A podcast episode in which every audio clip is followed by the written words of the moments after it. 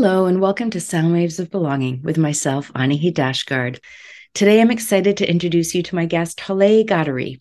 She's the author of Fuse, a memoir of mixed race identity and mental health. Her fiction, nonfiction, and poetry have been published in various literary journals, and she's currently the reviews editor of Minola Review. Like me, Hollay is biracial, half Iranian, which was a lot of fun to compare identity notes around. We delve deep into what it means to grow up mixed race the fastest growing demographic, why Hollay had a nose job in high school, and what the connection is between being mixed race and mental health issues, which both our memoirs address. We also talk about how creativity can foster a sense of belonging, how much our families know about what we wrote in our books, and whether recovery from trauma is really ever possible or perhaps even desirable. This was a fantastic conversation. Please enjoy. Hello, Hollay. Thank you for jumping on today's podcast episode with me. Welcome. Thank you. It's great to be here. I'm very excited that we're finally having a conversation and live in front of whoever's listening to this.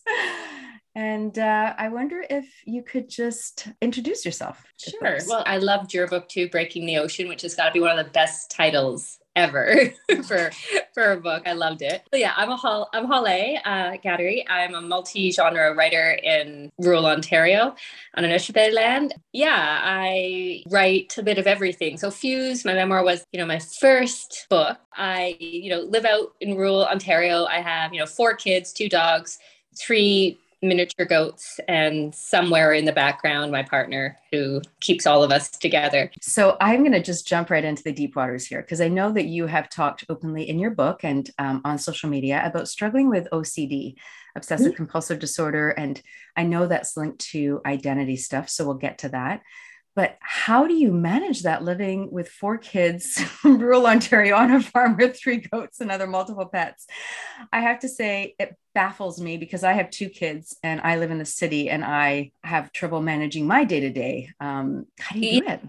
To tell you the truth, I mean, the OCD can be really tough to manage. I'm fortunate that my kids have a fairly nuanced and sophisticated understanding what OCD is. So it's not like being a neat freak right? Like you you can be very particular and neat but that doesn't mean you have ocd so if i see like water bottles or cups or stuff all over i'll start to feel like my world is falling apart because my outer world is mimicking my inner world which is very chaotic living in my head.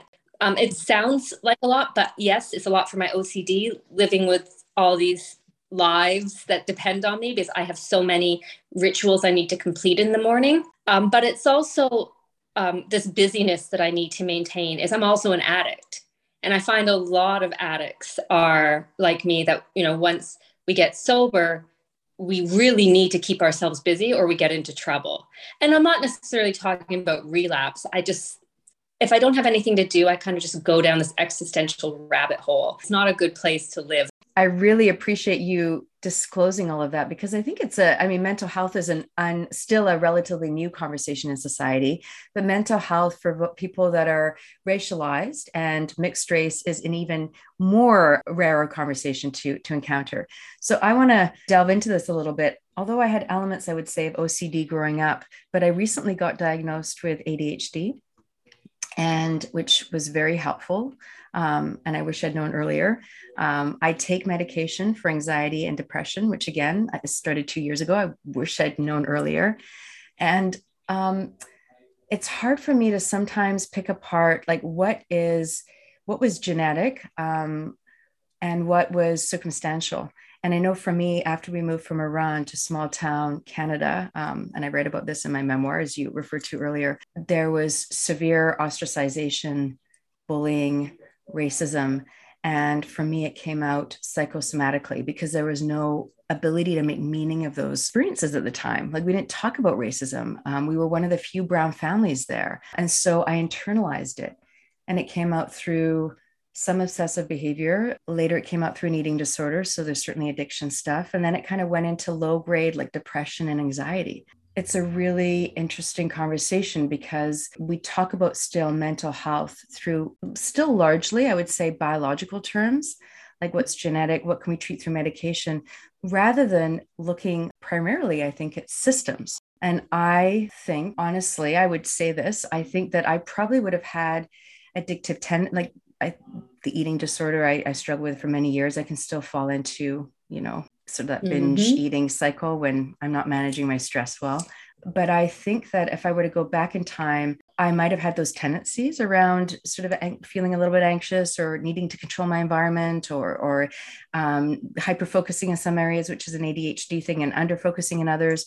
But I don't think it would have come out to the extent that it, it has. And it's never affected my work performance like many people that are racialized. You know, I perform when I need to because that's connected to survival. But it came out how I treated my body and in relationship, people that were closest to me. And, uh, and I've really struggled with that. Mm-hmm. Yeah.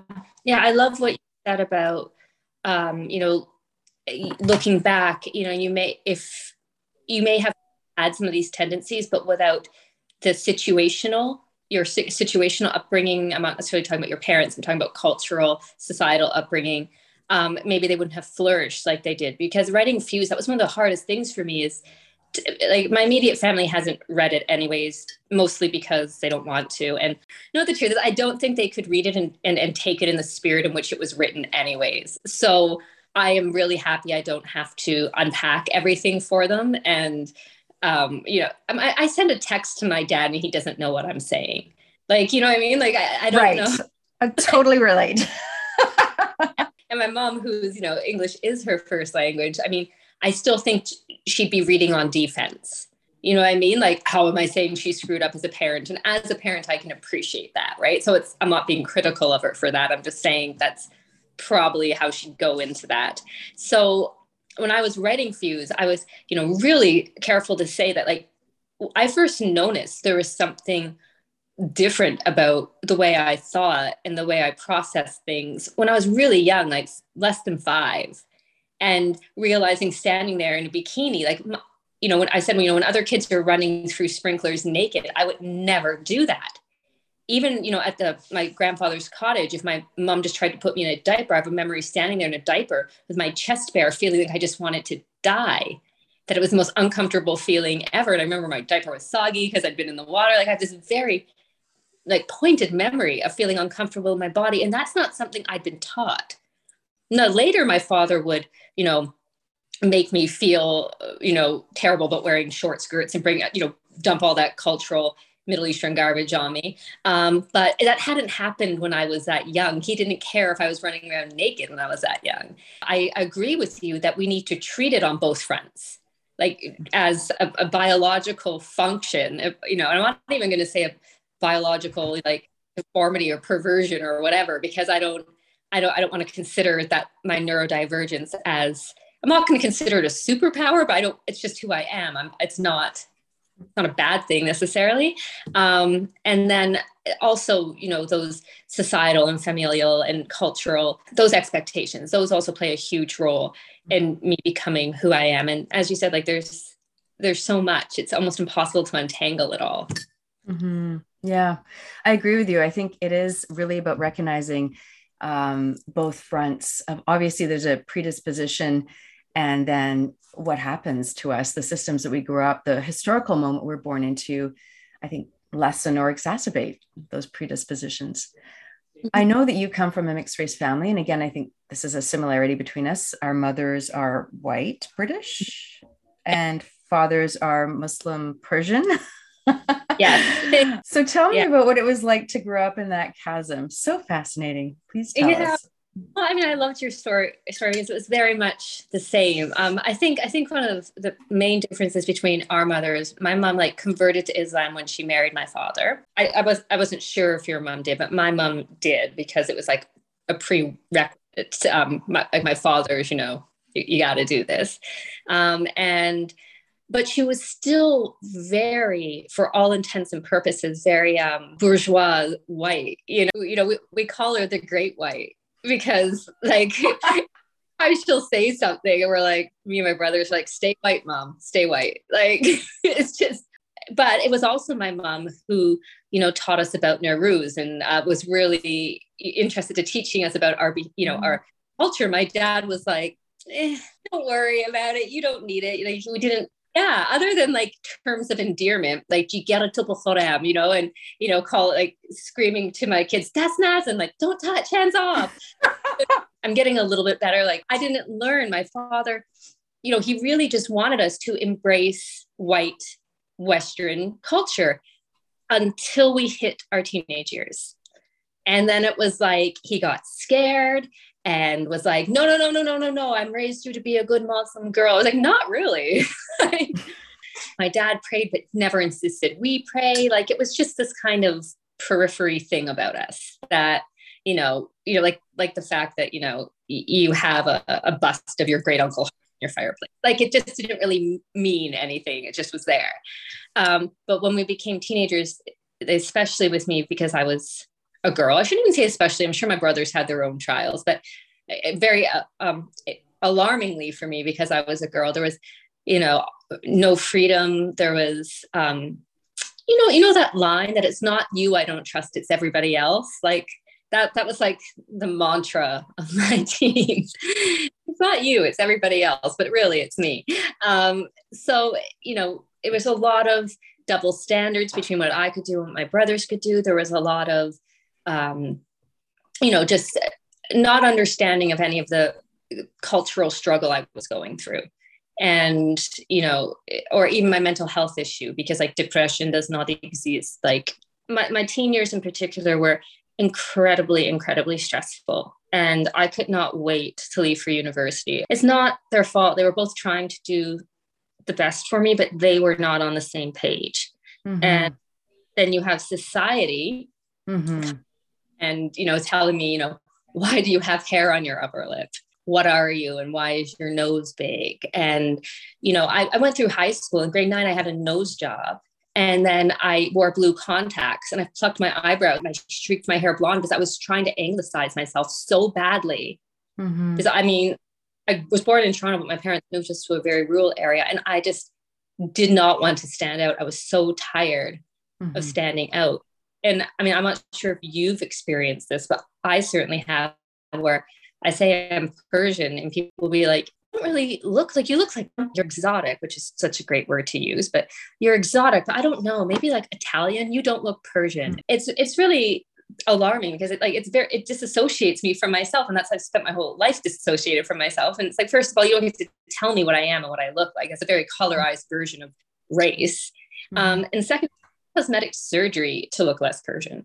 I've had my nose job. I've plucked my eyebrows. Like I said, I wore blue contacts for about two decades of my life. I had my hair dyed either close to blonde or streaked blonde and just not the way I was, like laser hair removal on my face. Like I, it was really, really, really tough. And then even then, though, people knew I was Persian. People, you know, would, you know, call me, you know, racial slurs like camel jockey, and i'll skip mm-hmm. the more mm-hmm. colorful ones now. So like it's it's just really intense experience to hold that you're not enough of anything to be anything. I already have all these mental health problems, and it then really just exasperates them all. That line's really powerful to be continuously told you're not enough to belong to anything. I mean, first of all, I just so resonate with so many of the things you're saying. So again, I'm just so appreciating that somebody is here talking my language. just what a relief, um, because there's so few places to be privy to conversations like this. So there's a couple things that, you know, there's mixed race individuals, families are the growing, fastest growing demographic, racially speaking, which I think is really interesting. And that there is no place you can go to have yourself reflected back to you, which is, I think, one of the primary pillars of developing our sense of selves, but also feeling good in our sense of ourself. And so without that, um, you know, I also grew up with both overt, well, mostly overt when I was growing up, and then subtle forms of, of racism and how I internalized that. So the lasering and the, you know, dieting, which I think eventually resulted in the eating disorder, you know, the more, t- more than 10 years of forcing myself to vomit, which I know has taken a toll. Um, and the various other ways in which mm-hmm. I think I abused my body. And then in the family, just, yeah, the the out and out often war between different religions different obviously genders different cultural contexts And I think cognitively, I aligned with my mother because whiteness was safety growing up. Um, but emotionally, because I was also born in Iran, aligned with my father and wanting to protect him. And so this constant sense of dissonance and the impact of that. And um, and I agree with you that you know this it's more subtle. It's the ways in which sort of feeling dismissed or underestimated, especially in my role of, of CEO now. And I go to speak at something, and you know, if I'm with a white colleague, it's always the white colleague that will get, you know, sort of introduced or held up first. But also um, the ways that you pointed out, like, oh, you're so exotic, or you don't look Persian, or you look Italian. And I think, yeah, you don't, like you said, you don't get to minimize my experience uh, now. And in fact, the fact you're doing that is actually painful because naming that I'm Persian is what's allowed me to actually make meaning of all that, those past mm. situations, and to take it off my shoulders and put it onto society's shoulders. So there's something really um, mm. gross in that. It's another way of dismissing. My older brother, I'm using him, I have a younger brother too. My older one doesn't really have any connection to his, you know, Persian side. And I, I mean, I, I don't, I can't really speak to him, but I wonder sometimes if it's because he didn't encounter the same levels of, you know, racism or or just dissociation that I did. Um, and not that he didn't. I know that especially when we moved out to this rural area, people did say things to him you know, his name's Kayvon, Kayvon Ali Ghadery. Like everyone just called him Kevin. Just like I have a lot of white people that still call me Holly. And honestly, I don't care. I'm absolutely fine with people calling me either or. I wonder about that kind of thing all the time. And my younger brother married a, a Persian person. So like he's, we're all very different in our experiences and how we identify. But um, for me, as I've gotten older, like you, I, I like wanted to fully embrace that Persian part of myself. And most Persian people I've met have been amazing, but sometimes, you know, you come across one or two, they're like, well, you don't even speak Farsi. I'm like, yeah, it's not my fault. Like I'm trying. Like, but you know, sometimes I, it's like, don't push me out. Okay. Like I get the fact that I, I, yeah, you know, it's funny when I speak it because I have this very thick accent. Like I get it. I'm fine with you laughing about it too. Like I don't, I don't care. But it, it's funny because, you know, I want to be the part of that community too. And there's some can, can be this, like resistance there as well to let me in and you're just left by yourself not fully mm-hmm. accepted on the side so i think that's when you know i have to create a space for myself and mm-hmm. just be not not to hell with everybody else but you know you find the parts of your communities that let you in and the wonderful people that are so excited that you want to be a part of you know you go to a Nowruz bazaar and you know it's just amazing but you know just just like in white society and uh, you know Iranian society, there's every now and then you just come across a person who doesn't want to let you in, is gatekeeping, and it's mm-hmm. it's tough, but I move past them. Well, I, I find that the um, the rule rather than the rather than the exception. I think language is such a key signal of belonging that not speaking it is really hard. And I've gotten to the point now where sometimes I won't even identify as Persian to another um, Persian person because I just don't want to go through the whole rigmarole of sorry, I don't speak Farsi super fluently, and this is why. And um, I remember about four or five years ago, and I read about this in the second book, Bones of Belonging. It's a short story where I went to a Persian language class. I thought, okay, I'm going to crack this. I'm going to learn Farsi. I'm going to practice. And uh, it was, we had to learn to speak and write at the same time. And it was a small class and there was not many of us but there was um, i remember one other persian younger woman who was not born in canada but of course spoke fluent farsi because both her parents were persian and she grew up speaking it. And she would just you know the, the accent would flow off her tongue. And it just became increasingly frustrating. And i think what was what was happening for me is I was born there and I grew up and I've encountered all these like uh, you know experiences of of being identified as as Persian and and facing the the brunt of that. But I can't mm-hmm. I can't somehow I'm lower on the authenticity ladder of being Persian because I can't speak as fluently as you can. And just mm-hmm. and I think just feeling really resentful and pissed at that. And so I I agree with you where I've come to now is I've found my own you know identity palace and we celebrate certain traditions and I have Persian friends, and I, I don't at this point in my life go into community settings because I just, it's too exhausting for me to front that dance. Um, just like I don't go into certain white settings, you know, I don't go into meditation and yoga communities much anymore because it's exhausting on the other end of the spectrum to kind of or be one of the few people of color and surface the the um, diversity inclusion conversation. I feel that, and I loved what you said about being lower on the authenticity ladder. That's exactly how I feel. Like and you know like i said just not being enough and you know it's like you know my eating disorder comes out of not being pretty enough thin enough you know you know white enough and then there's this you know it's like okay fine so i'll you know lean more towards my persian side they're like no you're not persian enough either and it's like ah! like, my god the rage it's like gosh it's, it's like you know how like tigers or you know there's certain animals that are very just lone creatures and you know don't socialize really unless to mate. I'm like god i was born into the wrong species man. Like this is this is uh-huh. not this is not the way i'm supposed to function.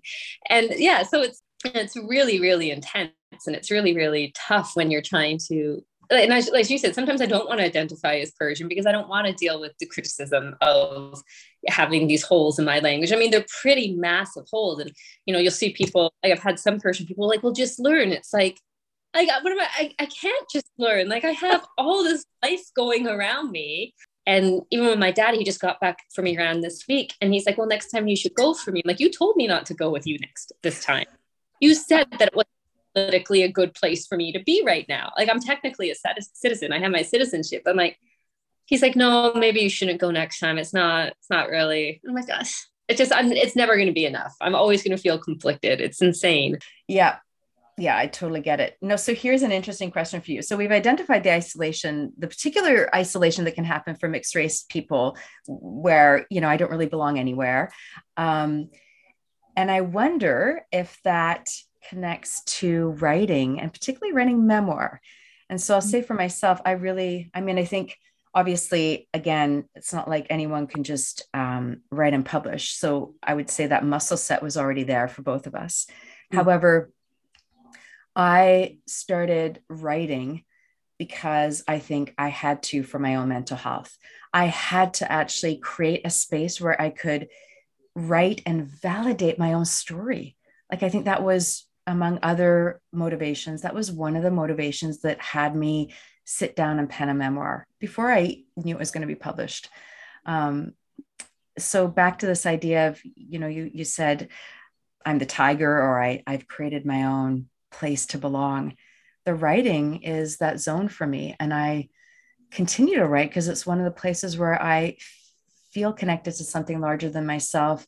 I feel a sense of belonging probably more than I do in most other places in my life outside of my immediate family. Um, and I wonder, does that resonate at all for you? Yeah, I mean, definitely the writing, the sitting down and, you know, just actually working through things. Uh, and in a, a way that you're creating something out of them. Absolutely. Like everything I do, whether it's poetry or fiction, is me trying to work something out the publishing is a completely different story, right? Like whether or not, you know, I feel comfortable and represented and seen in that world. I, I spoke with someone recently and uh, I said, you know, it, she, she said she was very surprised she didn't hear about Fuse before because she's a professor of critical mixed race studies. How did she not know about this? I said, you know, I don't think it's really like, I know a mixed race mental health. I don't think it's very trendy, like as far as books go. Like, and she was very sweet and, you know, just said she loved the book. And, um, but she said, you know, I think it is like, she said, you have the first book that deals with this mixed race mental health. She said, I think it's just like ahead of its time. Part of the problem when I was writing the book that I was looking for, you know, any kind of research to do, and there was nothing. Mm-hmm yeah, it's I think it's an act of courage to write nonfiction because you're you I, I think there is well, at least for me, I think the most powerful nonfiction, if it's really is on some level, the person is writing for themselves. Like there's th- that level of honesty and exposing something and trusting. I think the courage is then trusting if one is going to publish that the story is going to resonate with others, mm-hmm. whether or not they're in a mixed race identity or not. And I, I certainly see that in your writing. There is a level of truth speaking, and I, would like to think in mine as well. So, one of the pieces in this upcoming book is around um, each of the major essays focuses on a different aspect of belonging. And one of them is around belonging and relationship. And I talk about the impacts of exile, immigration, racism um, on interpersonal, close, intimate relationship. And there were a couple scenes that I know I come across as really in an unflattering light. And, but uh, it's like, if I'm going to write this, I got to, mm-hmm. you know, I can't, writing isn't a process of, of making oneself look pretty, especially nonfiction. It's a process of truth speaking. And that's very different. It's messy and it's but being human and, and putting, I think, those that messiness into context so there's a meaning making process. I, I absolutely love memoirs where i feel like people haven't held back but i do encourage people writing nonfiction to if they are going to write something down to question their motivations first because if it's just to you know cathartic make yourself feel better put in a diary. But if you want to encourage or affect change or create community you know and help people then that's great and you said your parents haven't read yours or they have? My mother has. My father, it's uncertain. I think he, it's uncertain how much he's read. I think there's a similar kind of dissociation between, I think, him being proud his daughter has written a book, but we don't talk about the content or it's kind of brushed over. We just never allude to it. I did, no, I did talk to him. I did talk to him before it came out and just said, Dad, I do share X, Y, and Z. Here's why. So I did, I did let him know, but whether he has read those parts, what he feels about it. We don't venture there. I, I've put it down to I think immigrate immigrating is traumatic and they have their own trauma histories because of that, you know, leaving Iran after the revolution. And and I think that it's terrain that is so emotionally fraught for them that I've realized I don't think they can touch it until unless they unravel a whole bunch of other things. And to really go into reading and understanding, I think my story, maybe your story, would just be its own it would require them to be willing to do a certain amount of their own healing i think to even go down that path. So i've just kind of made peace with okay that's that's their emotional limits and i, I respect that. But i do have to pick up on something because i was wondering whether i could ask you about the brothel visit. Such a honest and powerful scene in the book and uh maybe just speak to what brought you there? Like what where were you at at that point in, in your life? A lot of vodka um but I mean, it wasn't like I was drunk when I went in there. I mean, I was just drinking all the time. In fact, I was very sober though when I made this decision to go in. After after first year of university, my dad just basically um, cut me off, and so I was, you know, spent like the next three years not really talking to him that much, and and so I by the time I graduated, I like I had odd jobs throughout school, but by the time I graduated, um, I was just I was in a really bad, bleak place. I'd been kind of worn down a lot and um, I was drinking way too much. And I was in a on again, off again, very emotionally draining relationship. And I just you know, was looking for jobs in the back of paper and I saw this call for escorts. And I kind of like was like, oh, okay. Well, I, I kind of figured it would be sexual, but maybe they'll they honestly just pay you to go on dates with lonely guys. But you know, I was I knew I was lying to myself, but I still went.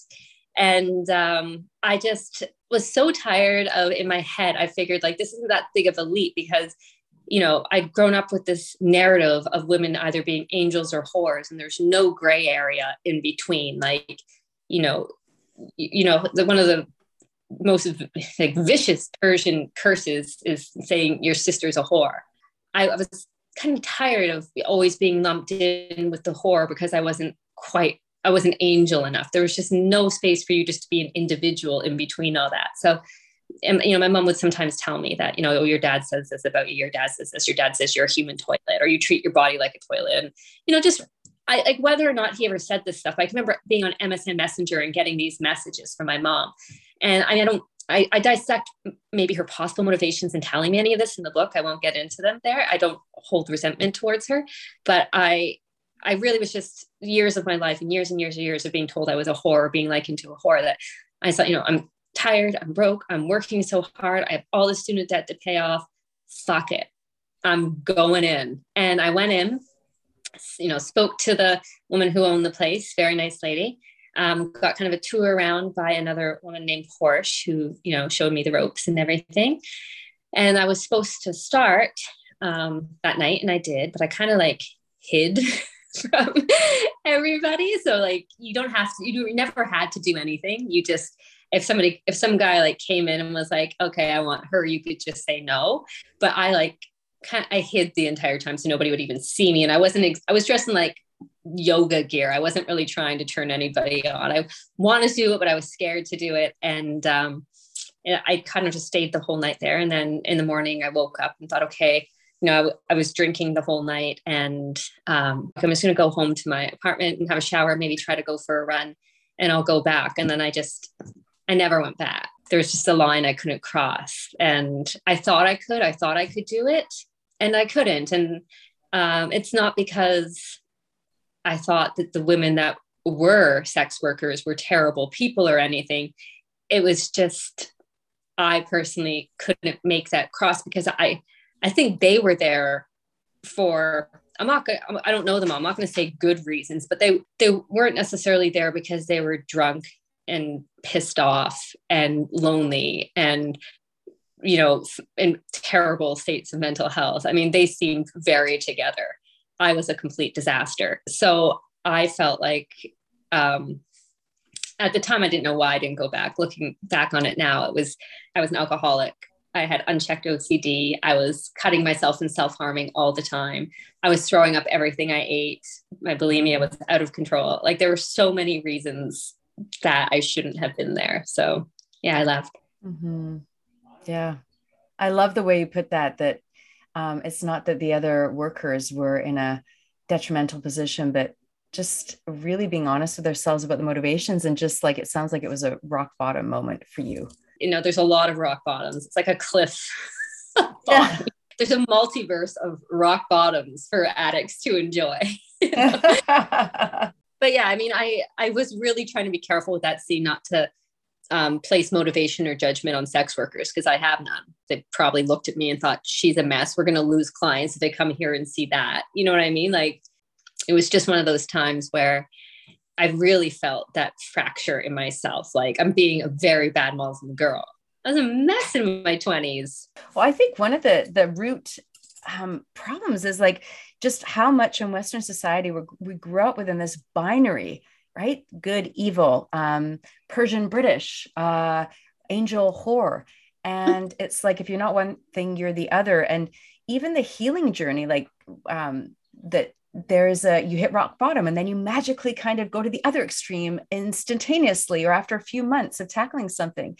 And life is so not like that. Like it's it, it's so circular. And i think about just how what you're naming is there's you know the multiplicity of rock bottoms is really so much truer to this theme of what does belonging look like over the course of a lifetime? Well it's iterative and it's we hit rock bottom and hopefully we learn something and do a little bit better but then there's another one and and it's it's it's a continuous journey of learning about ourselves and the world around us.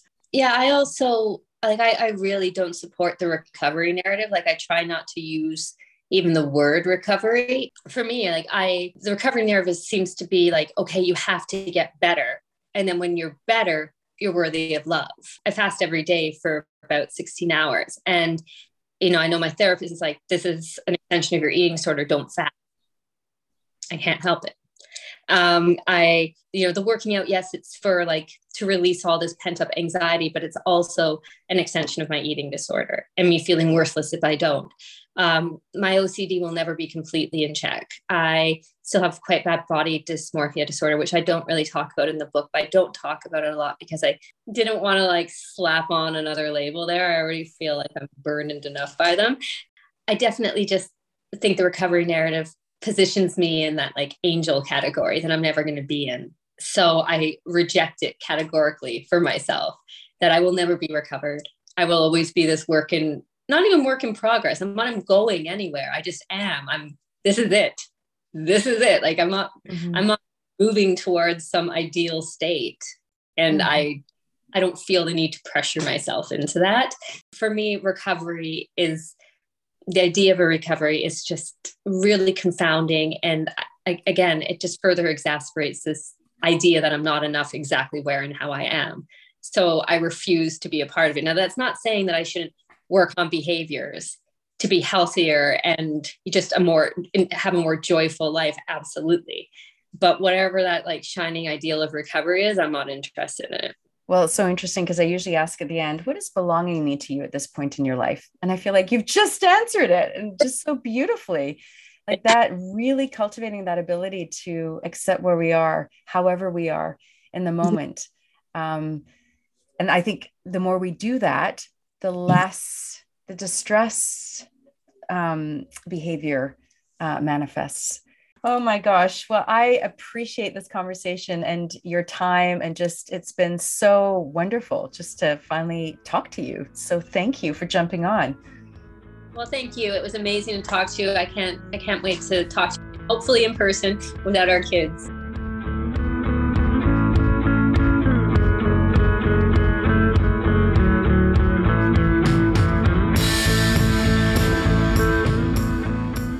Thanks so much for joining today. Please feel free to share this episode. And you can also visit my website, Annahid Dashtgard, A N N A H I D D A S H T G A R D.com, where you can order my latest book, Bones of Belonging, where I dive deeper into themes we discussed here today. Be well, and look forward to you joining next time.